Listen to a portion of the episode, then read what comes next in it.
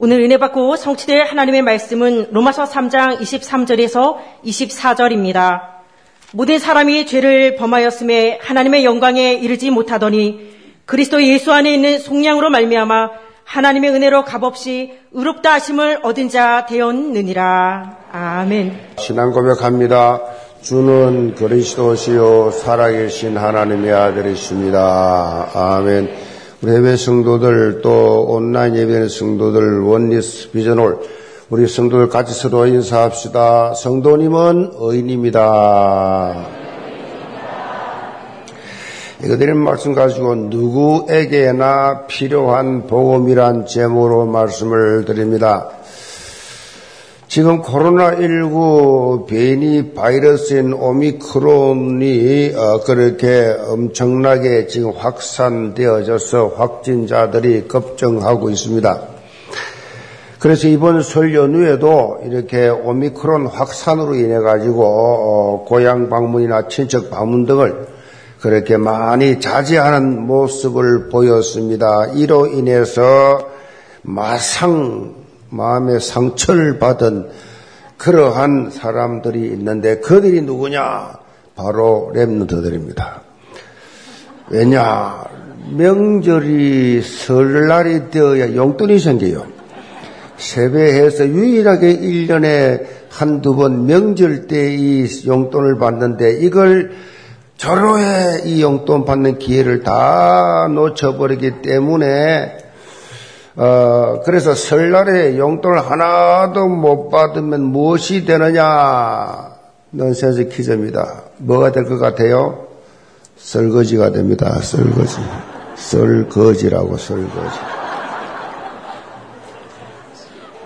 자, 오늘 살펴볼 말씀이 죄 문제 때문에 그렇게 딱딱하게 시작이 되기 때문에 한번 웃고 시작하자. 그런 마음으로 말씀을 드렸습니다.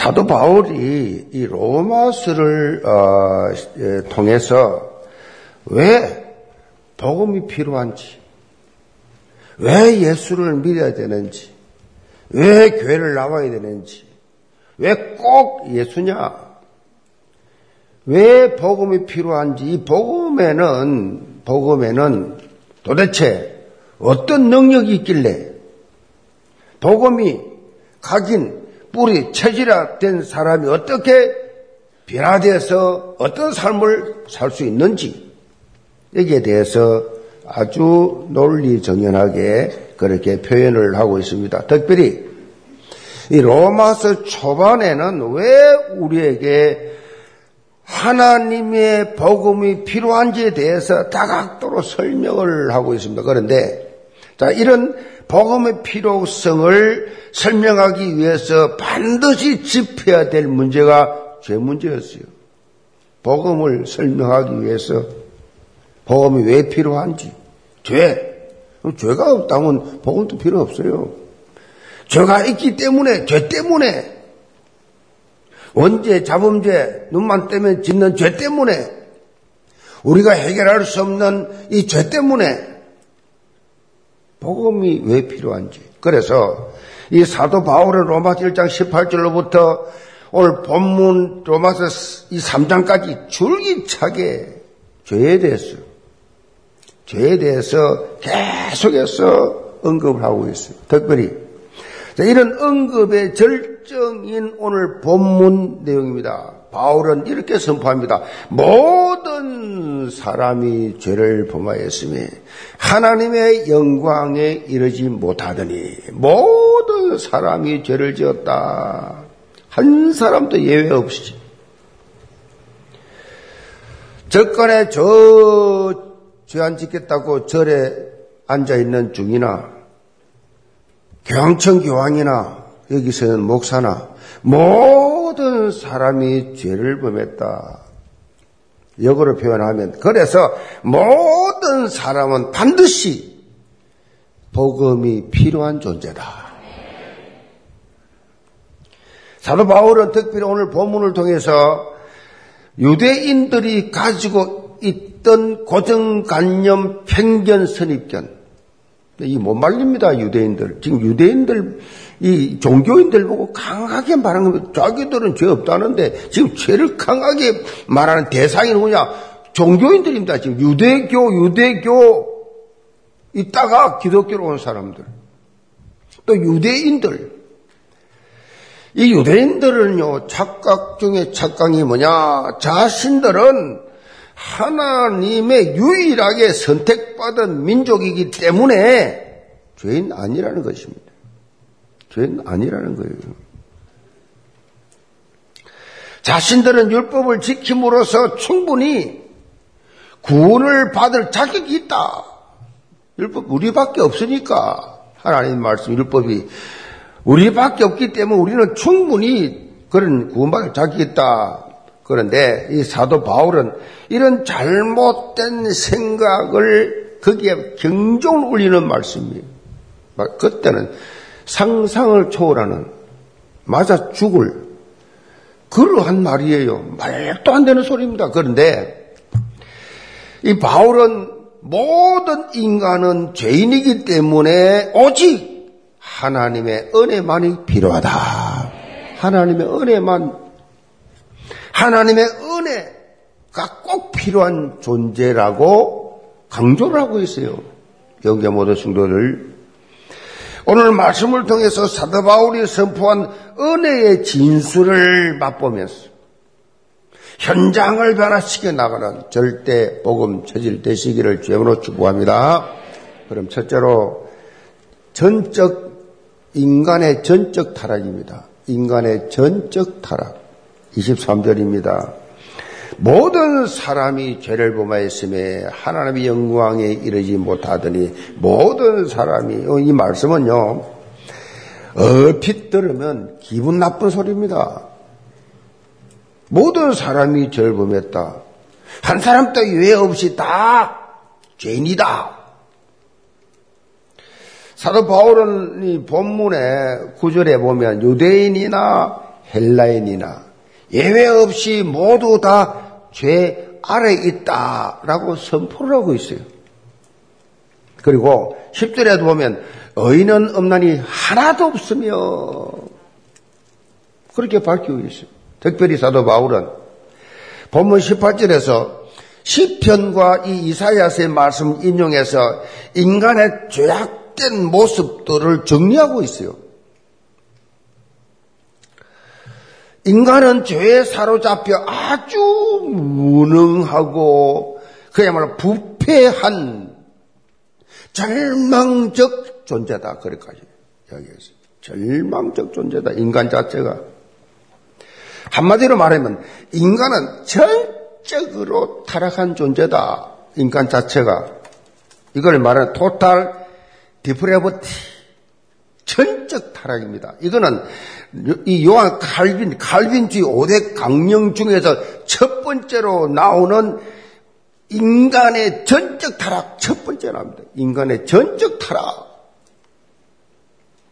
여기서부터 인간의 실존의 시작이 됩니다. 다윗도 시편 51편 5절에 보면 이렇게 고백합니다. 내가 죄악 중에서 출생하였으며 어머니가 죄 중에서 나를 잉태하였다.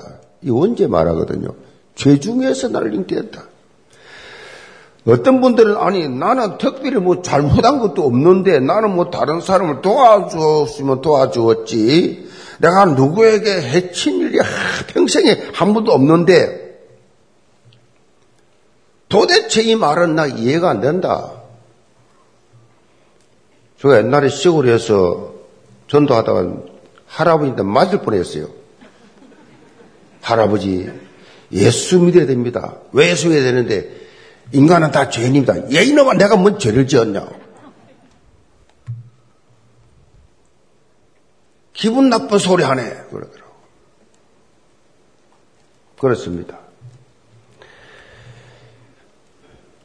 이해가 안 된다. 도덕적으로, 윤리적으로 착한 사람 참 많아요.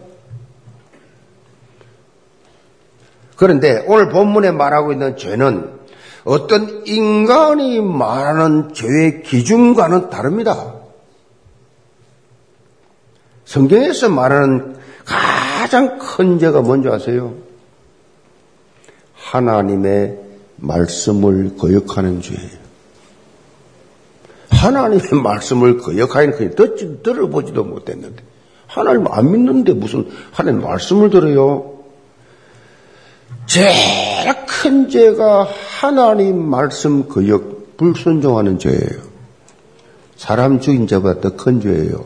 사람 죽인 살인자는 구원받을 가능성이 있어요. 일가족 다 죽인 고재봉이 김대도 다 구원받아서 교도소에서 예수 믿어가지고. 천국 가면 기가 막힐 거예요. 시대의 살인자도 예수 믿어 구원받아 앉아있다니까, 천국에. 그렇게 세상에서 존경받고 노벨 평화상 받고 노벨상 뭐, 뭐 인간 막사이상 인간 상 다 받았는데 내가 평생 존경하면서 일생을 드린 그 사람 그분께서 지옥에 앉아 있어요. 여러분 제일 큰 죄가 뭐냐? 하나님 믿지 않는 죄예요. 하나님 안 믿는 죄예요. 가장 큰 죄. 여러분, 저의 기준을 바로 이해해야 됩니다. 제 기준을 바로 이해 못하고 교회 다니면요. 불신자나 비슷하고 다른 종교나 차이 없습니다. 죄의 원뜻이 무슨 말이냐? 죄란 말은 하말티아라는 히브리 말인데 이 말은 화살이 빗나갔다. 뭘 빗, 그게 무슨 말입니까? 관역을 딱 향해서 관역을 향해서 쫙 전쪽 관역을 쏘아야 되는데 빗나가 버려졌단 대로 하나님 하나님과 관계가 빗나가 버렸다는 거예요. 이게 죄예요. 하나님과 관계가 빗나가 버렸어. 하나님과 관계가 깨진 관계, 하나님 모르는 관계, 하나님 안 믿는 관계. 이게 죄예요, 죄. 한마디로 창세기 3장에서 발생된 아담의 범죄로 인해서 아담이 범죄로 인해서 범죄가 뭐예요? 하나님 말씀 불순종한 죄로 인해서 화목이 깨져 버렸어요. 이것은 뭐라 그래요? 우리가 불신자가 모르는 말이에요. 원죄랍니다. 원죄. 이건 인간 노력으로 되는 죄가 아니에요. 자자 선손이 원죄 대물림입니다. 따위 말한 것처럼 어머니 뱃속에서 나온, 나오는 순간부터 죄예요. 원죄 끼고 나오는 겁니다. 원죄. 원죄를 가지고 대물림입니다. 인간의 어떤 행위나 노력으로 절대 해결할 수 없는 영적인 거예요. 사람들이 이것을 어떻게 알겠어요? 교회 다닌다고 해도, 교회를 다녀도, 태반이 모릅니다. 심지어 답을 모릅니다. 교회 다니면서도 왜 교회 다니는지 몰라요. 그러니까 힘이 없지요. 확신이 없지요. 사는 내용이 뭐 불신자고 뭐 비슷하지요. 종교인대로 차이 없어요. 본문에 보면 모든 사람이 죄인이라는 사실에 대해서 가장 거부 반응을 일으킨 사람이 유대인들이었습니다. 이 유대인들은 그때나 지금이나 똑같습니다. 하나님의 특별한 선택을 받았기 때문에 자기들은 예외라고 합니다. 지금도 그래요. 성지순례 가보세요. 이 이방인들, 자기들 외에는 다 이방인이에요. 이 이방인들, 옷만 스쳐도 죄가 묻었다고 당장 이 부분 씻어요. 뭐, 이, 지금 성주순례 갈 때 우리가 뭐, 이렇게 고추장이나 메루치나 뭐, 뭐, 반치, 김치나 절대 못 먹습니다. 불신자들, 이, 소위 말해서 이 이방인들 음식은 못 들어와. 절대 못 들어갑니다. 이방인들이라고. 이것들은 짐승 같은. 그렇게 취업합니다. 사람 취업하요 자기들만 사람이요. 자기들만 어, 선택된 사람들. 2000년 지나 지금도 똑같아. 어떻게 선민이 이방인들하고 똑같이 취급을 받아야 되느냐? 이 바울의 이 말에 지금 대드는 겁니다.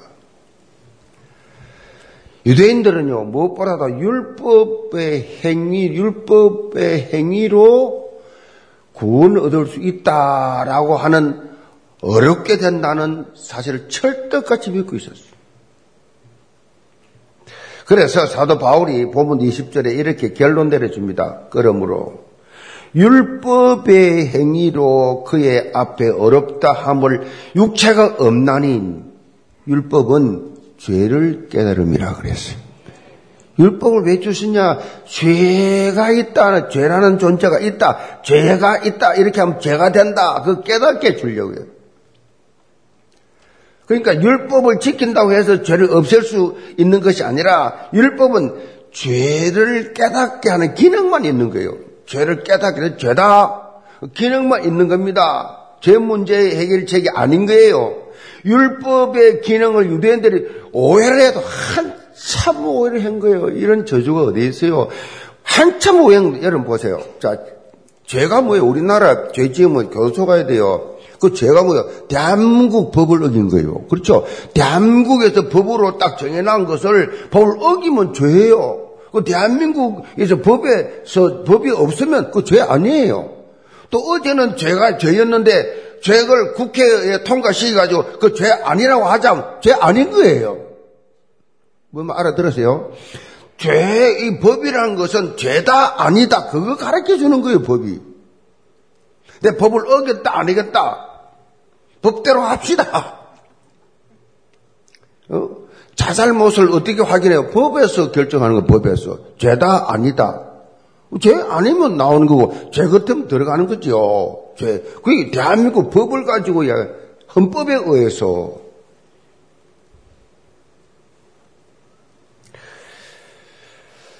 팀 칼러 목사님이란 분이 유대인 이 헬라인들이 다 죄 아래 있다는 것을 이해가 안, 되, 안 되니까, 되드니까, 이런 비유를 이렇게 들어서 알기 쉽게 좀 설명을 했습니다. 율법을 지켜서 어렵, 어려 워진다라고 하는 자들은 마치 태평양 바다를 헤엄쳐서 건너가지고 건너가는 것 같다. 건너가는 것 같다. 태평양 바다 어디 건너가요? 자, 세 부류의 사람이 있습니다. 자, 태평양 바다를 건너가야 되는데, 세 부류의 사람들. 첫째 부류는 수영 전혀 못하는 사람. 두 번째 부류는 수영을 좋아하고 잘하는 사람. 세 번째 부류는 수영 국가대표. 이런 세 종류가, 세 선수가, 세, 세 사람이 있는데, 자, 첫 번째 사람 어떻게 해요? 태평양 바다에 들어가자마자 가라앉지요. 죽지요. 그 다음에 수영 잘하고 좋아하는 사람 한 1km 정도 가다가 그냥 힘 빠져 가라앉지요. 익사하지요. 그 다음에 수영 국가대표 선수 한 4km 정도, 2, 2km, 4km, 4km 정도 가다가 힘이 이제 빠지기 시작하고 6km 정도 가면 막 기진맥진에 8km 가면 익사하지요. 수영 실력은 다 각각 다릅니다. 그런데 태평양을 건너갈 사람 아무도 없어요.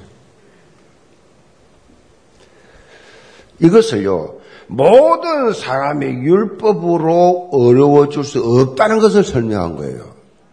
율법으로 절대 어려워질 수 없다. 율법을 다 지키지도 못하지만은 수영을 해서 태평양을 건너가려는 이 시도 자체가 말이 안 되는 것처럼 율법을 지켜서 어려워지려고 하는 것도 말이 안 된다는 거예요, 지금. 그 설명을 한 거예요, 이 캐럴러 목사님이. 모든 인간은 자신이 어렵다고 주장해도 똑같이 죄의 영향 아래 있어요. 죄의 영향 아래 있어요. 그래놓고 저 사람이 조금 죄가 드러났다고 막 흉보고 지 죄는 엄청 많은데 어? 지 눈에 들보는 안 보고 남의 티만큼 보고 막 쪼아대고 지껏 다 숨겨놓고 설교했잖아요. 죄 아래 다 죄인이었다 하지. 그래서 남을 비판하는 그 사람이 비판을 받는다 그랬어요. 하면 안 돼. 그 부부싸움 하면 안 돼. 왜 안 하면 안 되느냐? 전부 다 둘이 똑같아. 누가 잘했다 못했다 아니에요. 그래서 은혜 받은 사람은 내 자신이 뭐요? 먼저 갈라다 이상입적으로 가야 돼요. 그래야 끝나는 거예요. 사단이 장난치다가 치다가 못 치는 겁니다. 교회도 마찬가지, 기관도 마찬가지, 모든 부서가 마찬가지.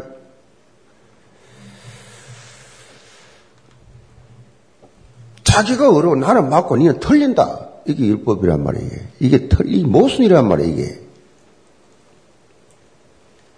로마지 6장 23절에 죄의 삭선 뭐라 그랬어요? 사망이다 그랬어요. 죄의 대가는 사망이다. 히브리 9장 27절에 이런 인간의 죽음에 대해서 반드시 하나님의 심판이 따르게 된다고 강조하고 있어요. 한 번 죽는 것은 정한이지요. 그 후에는 심판이 있다 그래요. 아, 죽으면 끝납니까? 자살이 왜 죄냐? 죽으면 끝난다고 생각하고 뛰어내리고 죽는데 죽으면 끝나는 거 아니요. 그 후에는 심판이 있는 거예요. 그 후에 그 이제 시작입니다. 이 서론 끝나면 본론은 육체가 영혼을 떠난 이후에요. 그때 이제 본론이에요. 이거 우리는 서론이 생각하면 이 서론이라니까 이거 지금 육체 가지고 사는 기간 동안에 하나님의 심판을 통해서 영원한 지옥불에 빠질 수밖에 없는 것이 인간의 운명입니다. 뭐 착하든 안 착하든 상관없습니다. 범죄한 인간의 운명. 이런 영적인 실상을 알지 못하고 여전히 죄악 가운데 살고 있는 불신용은 종교생활을 하고 있는 그런 분들을 보고 여러분 어떤 마음 가야 되느냐? 오늘 이 말씀 믿어지면 언약적 하늘 가져야 돼요. 언약적 하늘 가지고 있어요. 그대로 놔두면 뭐요? 지옥 가기 때문에. 그 착한 사람이. 그 사랑하는 아들이 딸이, 사랑하는 부모님이 그대로 놔두면 지옥 가니까. 지옥으로 가는 길은요, 낭떠러지가 아니에요. 낭떠러지 아닙니다. 밋밋한 내리막길이. 그러니까 사람들이 전혀 눈치를 채지를 못해. 우리는 영적인 눈을 열고 일의 삶을 완전히 180도 여러분 만나는 순간 바꿔놔야 돼요. 어떤 상황 속에서도 여러분의 가는 현장을 회복시켜야 된다. 그래서 현장 전도 제자예요. 지금 랩런트 위원회가 매주 토요일마다 그렇게 강서, 양천 지역을 중심으로 현장 캠프를 진행하고 있고 진행하고 있습니다 지금. 제가 그런 복을 받았는데 이 교회사를 보면요 전동 운동 할 때 초대교회부터 환경 좋았던 적이 없습니다. 환경이 좋았던 적이 없어요. 초대교회부터 시작해서 전부 다 그런 역경을 넘어서 초월해서 응답을 받았어요. 역경을 다 넘었어요. 코로나19는요, 여러분의 영적 도전 앞에 무용지물이 될 줄 믿으시 바랍니다. 아무것도 아니에요. 특별히 지금 메타버스 시대입니다. 가상 공간, 가상 공간에서 뭐든지 할 수 있는 이런 시대가 되어버렸어요. 뭐 직접 안 만나도, 직접 안 만나도 할 수 있어요. 그래서 비대면, 비대면, 비대면 이, 이, 이것이 이, 이 대면화의 전략으로 써야 된다. 지금 비대면으로 2, 3절 선교하고 있잖아요. 여러분 토요 핵심 보면 뉴스 나오세요. 토요 이 요즘 핵심 보세요. 전 핵심을 전에는 우리끼리 했잖아요. 국내에서 했는데 비대면 코로나 때문에 비대면 되고 나서부터 전 세계가 핵심을 해요. 지난주 지난 어제도 사회 누가 봤어요? 전에 같으면 여기 사회 뭐 누가 뭐 그냥 아무나 보잖아요 목사들이. 전에는요 지난 어, 제는 페루 목사가 그냥 편안하게 옆에 같이 있는 것처럼 페루 목사가 사회 보고 또 그 현장에 기도하고 또 그 현장에 있는 사람 찬양하고 이게 지금 말이죠. 비대면 시대에 돼 가지고 세계 전 세계 지금 확 확산시키고 있다 이 말씀을. 저는 우리 안에서만 했는데. 그 사람들이 못 모이니까 요즘 핵심을 조그마한 교회 다니면서 합니다. 왜냐면 뭐 어차피 못 모이니까 많이 못 모이니까 뭐 지난주도 뭐 어제도 저 저기 저 마산 주사람게 조그마한 교회 가서 거기서 한 거. 지금 조그마한 교회 그렇게 해서 좀 돌면서 그렇게 하고 있어. 비대면 시대에 더 복음이 확산되고 고정관념 다 깨뜨리는 겁니다. 사단이 뭘 막아요? 전 세계 선교원장과 네, 네트 워킹이 돼가지고 뭐 생동감 있는 그런 움직임을 막 보이잖아요. 현장에서 다. 오히려 코로나19 팬데믹 이전보다 성교지가 더 활성화되고 있어요. 오늘 또 아침 또 문자 왔더라고 정무실 선교에서 인도 인도에 뭐 뒤집 쓰고 뭐 있잖아요 이렇게 이래가지고 이, 이 시, 강의를 듣고 있어요 비대면으로 강주에 그 목사님이 강의하는데 강주에 뭐 강의하는데 비대면 하는데 매일 한 시간, 한, 그러니까 한 시간 하고 50분 하고 10분 쉬고 50분 하고 10분 쉬고 9시간 신학교 인도에 있는 전에 그때 상상도 못했어요. 하지도 못했어요. 지금은 막 무차별로 그냥 막, 뭐 이스라엘로, 인도 안 가니까, 그 사람 안 가니까 아무 문제 없고 돈 들 것도 없고 그냥 막 공짜로 그냥 막 잘막 쏴대니까 뭐 목사님들이 얼마나 많아요 우리 이, 이, 이, 저 총회에. 그러니까 막 메시지를 그냥 전 세계로 막 비대면 속에서 이 미디어 위원회 역할이 정말 중요해요 우리 교회. 비대면 이 복음 콘텐츠를 뭐 불신자들이요 이거 굉장히 지금 더 활성화하고 있잖아요. 불신자들을 전도하기 위해서 감동을 줄 만큼 만드시기 바랍니다. 이제 방송국 확 개혁해야 됩니다. 지금 기회입니다. 지금 코로나 이제 뭐 이제 내가 볼 때는 뭐 같이 with 코로나 돼야 돼요. 같이 가야 돼요. 어차피. 그러니까 이 비대면 이제는 옛날하고 다릅니다. 완전히 시대가 막 BC하고 AC로 확 바뀌어졌잖아요. 지금 코로나 이전과 이후가 마음껏 유행하고 있어요. 못해요, 이제는. 그러니까 비대면으로 무조건 쏴야 돼. 못 가는데, 파키스탄, 뭐 인도, 이런 전부 뭐, 모슬렘 국가들 얼마나 많아요, 지금.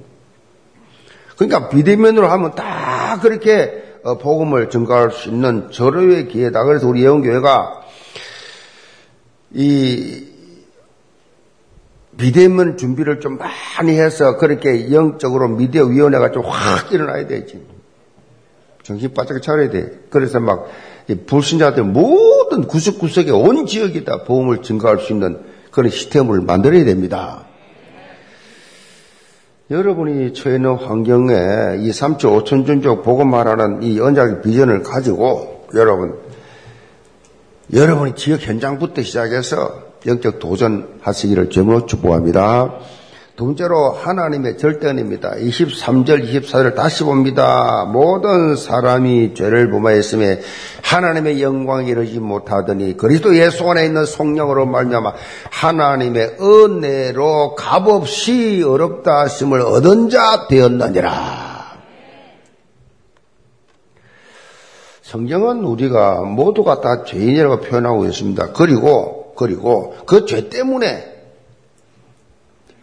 하나님의 영광에 이르지 못한다. 이르지 못하더니라는 말의 시제가 뭐냐? 현재형이에요, 현재형. 다시 말해서 아담이 범죄한 죄값을 지금 또 그렇게 미치고 있다는 거예요. 하나님을 영화롭게 하는 존재, 유일하게 하나님의 형상으로 지음을 받고 에덴의 축복을 누렸던 인간이 죄를 지음으로 인해서 이 모든 특권을 한 방에 다 날려버렸다, 잃어버렸다. 어떤 사람은 왜 우리가 아담과 하와 때문에 이런 죄에 시달려야 하느냐? 억울해 하는 분들도 있어요. 그런데 사실 우리는 억울해 할 필요 없어요. 하나님께서 첫 사람 아담이 지은 이 원죄, 원죄에 대한 책임을 우리에게 묻지 않았어요. 우리에게 묻지 않으시고 친히 해결책을 마련해 주었습니다. 그것이 바로 예수 그리스도의 십자가 대속입니다. 그 대가로 둘째 아담, 이 예수를 이 땅에 보내서 육체가 있어야 죄를 값을 치르니까 인간은 육체가 있잖아요. 육체가 있어야 죄, 죄값 치르니까 하나님이 인간이 되어서 인간의 모든 죄를 다 속량하셨다. 속량이란 말은 당시에 통용되는 용어였습니다. 그 당시 노예지는 인간이 아니라 짐승과 마찬가지였어요. 노예는 물건이었습니다. 그런데 누군가 노예시장에서 그 막대한 돈을 지불하고 노예를 사가지고 노예 정서를 노예가 보는 앞에서 찢어버리고 너는 이 시간부터는 노예가 아니야 라고 선포하는 순간에 그 사람은 해방이에요. 노예 아니에요. 하나님께서는 예수 그리스도의 십자가 대속과 부활을 통해서 죄의 노예 상태에 있는 우리에게 속량의 은혜를 베풀어 주셨다. 속량, 노예 해방, 속량, 대가 치른 거예요. 이 예수 그리스도를 믿는 자는 우리 한게 아무것도 없어요. 예수 그리스도를 믿는 자는 누구든지 죄인이 의인으로 간단합니다. 죄인이 의인으로 완벽하게 바뀌어진다. 예수를 믿기만 하면 에베소 1장 7절에 우리는 그리스도 안에서 그 은혜의 풍성함을 따라 그의 피로 말미암아 속량 곧 죄사함을 받았느니라.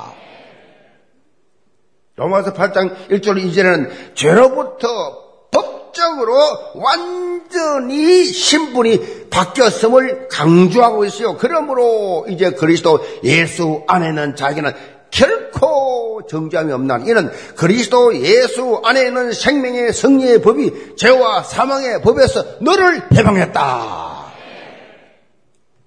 그런데 이런 이 말씀을 잘 보면요 한 가지 공통된 특징이 있어요. 그것이 바로 죄 사함을 받아 의인이 되는 것은 인간의 어떤 노력이 아니라 인간의 노력이 아니라 종교가 아니라 하나님의 절대 은혜였다.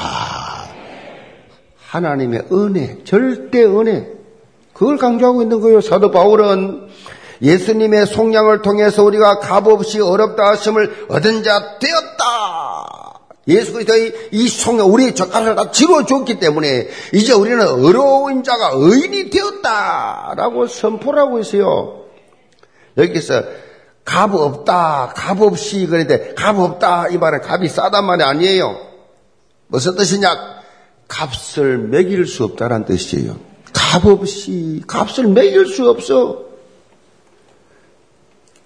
그만큼 그 어떤 것과도 비교할 수 없는 절대 가치를 만다. 절대 가치. 그리고 이것은 어떤 인간의 노력이라 행위를 요구하지 않고 하나님의 전적인 은혜라는 사실을 강조하고 있어요. 그래서 사도 바울도 나의 나된 것은 하나님의 은혜라. 예수 그리스도를 통해서 주어진 이 절대 은혜 속에서만 우리가 하나님의 자녀 되어 영생을 그리스도를 통하여 얻게 되는 것이라. 우리가 잘 봐야 될 것이 뭐요? 우리가 잘 봐야 될 것이 뭐요? 성경을 통해서 예수 그리스도예요. 예수 그리스도. 하나님의 절대 은혜는 오직 예수 그리스도를 통해서만입니다. 아시 겠어요? 예수 그리스도를 안 통하고 뭐 석가를 통해서 석가를 통해서도 구원받을 수 있으면 왜 우리 여기 있습니까? 공기 좋고 물 좋고 맑은 저 저래 가지. 마리아를 통해서가 아니에요. 양다리 걸치면 안 돼요. 예수도 마리아도 아니에요. 오직 예수예요. 오직 예수 아니면 구원 없다. 그 사단이 이렇게 아주 종교들을 만들어가지고 묘하게 그렇게 만들어 놨잖아요. 자, 피켓팅이란 말입니다. 피켓팅. 피켓팅이 무슨 말이냐? 피 튀기는 티켓팅을 말합니다. 피 튀기는 티켓팅. 이게 무슨 말이냐? 청소년들이 말이요. 인기 가수나 이 아이돌, 인기 있는 아이돌 그룹의 콘서트, 이 콘서트 표를 전쟁 치르듯이 치열하게 구하는 것을 피켓, 피켓팅이라고 피켓팅. 피튀기 하면서 구하는 티켓이요. 이것이 몇만 원짜리가 몇십만 원으로 심지어 몇백만 원까지 올라가는 경우 있다. 그런데, 그런데 구원을 얻는 티켓은 완전 무료입니다. 무료. 값없이 무료. 예수 그리스도가 십자상에서 내 모든 자가들 치루셨습니다. 라는 사실을 믿기만 하면 믿으면 돼요. 우리는 이런 하나님의 절대 은혜 속에 살고 있어요. 여러분 누군지 알아야 됩니다. 여러분 어디에 앉아있는 알아야 돼요. 그러니까 이 세상 불신자들이 하는 염려, 걱정, 불안, 조조, 두려워할 이유가 없다. 왜냐? 죽으면 천국이요. 아멘. 눈 뜨니까 천국이라. 환경 속에 속지 마세요. 오직 그리스도, 오직 은혜, 오직 믿음의 영적 자세를 가지고 내게 주신 구원의 축복, 이 놀라운 축복을 실제로 마음껏 누리면서 증거하는 영계 모든 성도를 다 되시기를 정으로 축복합니다. 결론입니다. 정상석, 정상성 편견이라는 말이 있습니다. 정상성 편견, 어, normality bias라고 하는데 사회 심리학 용어입니다. 이 말은 사고나 재난이나 이 피해가 예상되는데, 예상되는데, 별일 아닐 거라라고 생각을 하고 쉽게 생각하다가 참사를 반복하는 현상. 이걸 가지고 정상성 편견이라 그렇게 말을 합니다. 과거에도 우리가 이런 일이 많았잖아요. 뭐 문제 없이 뭐냐 뭐 잘 되겠지. 광주 사건 아시죠? 아파트 무너지. 여러분 뭐뭐뭐 뭐 뭐, 전에도 별일 없이 잘 되겠지. 아니라는 생각. 뭐 시간이 지나면 뭐 잘 해결될 거야. 막연한 생각. 괜히 그 소란스럽게 소리 문제를 처리하지 말고 그럼 더 복잡해지니까 그냥 적당하게 부정적으로 복합적으로 얽혀 있는 정상성 편견. 많이 만들고 있죠. 뭐 얼렁뚱땅 대강 적당히 그냥 시간 때우기로 그냥 정적인 삶에 있어서도 이 정상성 편견이 많아요. 지금 현장의 불신 영혼들 어떻게 해요? 가만히 놔두면 영불의 길로 영저주의 길로 가게 돼 있어요. 그런데 너무나 안이하게 생각해요. 뭐 내가 아니더라도 뭐 구원 받기로 작정된 사람은 누가 누굴 통해서도 뭐 그렇게 뭐, 뭐 전도 되겠지. 꼭 내가 안 해도 되겠지. 괜히 저 사람하고 내가 이 복음을 전해 전해 가지고 마음이 서로 상하고 관계가 어색해지면 내가 손해가 되고 내 직장에 내 사업에 내 삶에 손해가 되지 않을까? 복음을 괜히 친한 친구에 전했다가 안 받아주면 관계가 어색해지고 멀어지지 않을까?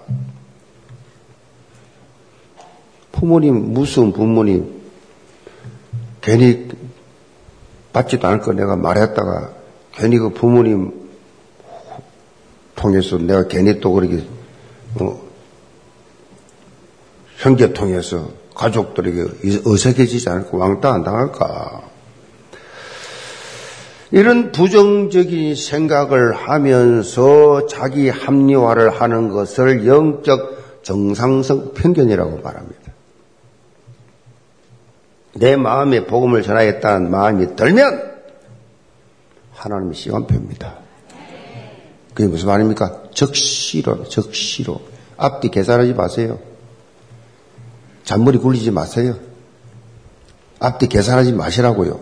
적시로. 하나님 절대 조금 믿고. 아멘. 전해야 됩니다. 하나님 감동 딱 주면, 감동 딱 주면, 뭐 이 시간이 바쁜데, 내가 지금 뭐 할 일이 많은데, 약속이 있는데, 내가 지금 피곤한데, 내가 뭐 이 지금 바쁜데, 다 사단이 주는 말. 감동 주면 적시로, 적시로. 여러분 예배 드리다가 감동 주면 적시로, 아멘. 이런 사람들이 다 쓰임 받고 응답 받고 축복 받고 다 그렇게 하는 거예요. 무슨 회의하고 이론하고 잠머리 굴려. 뭐 앞뒤 다 생각. 절대 인도 못 봤으면 평생 어정쩡한 뜨, 뜨겁지도 않고 차지도 않고 미지근해가지고. 이것도 아니고 저것도 아니고. 우리 인생은요 언제 어떻게 될지 몰라요. 하루 동안에 무슨 일이 할지 아무도 몰라요 그렇기 때문에 지금 오늘이라는 시간을 놓치면 안 돼요. 지금 주저하지 마세요. 영계 모든 성도들 복음은 누구에게나 필요한 복음이라는 사실을 분명히 깨닫고 평생 구원의 시간표를 놓치지 않는 그리스도의 절대 제자들 다 되시기를 제물로 축복합니다. 기도합시다. 아버지 하나님, 아직도 복음화 되지 못한 가정들이 많이 있습니다. 아직도 입을 열고 복음을 전해보지 못한 성도들이 많이 있습니다. 아직도 우리 주위에 많이 구원학교로 작정된 자들이 깔려있어 매일매일 보는데도 복음을 한 번도 전하지 못한 대상이 있습니다. 누구에게나 필요한 이 복음, 담대하게 적시로 증거하는 영계의 모든 성도들 되게 하여 주옵소서. 예수 선 받들어 기도합니다. 아멘.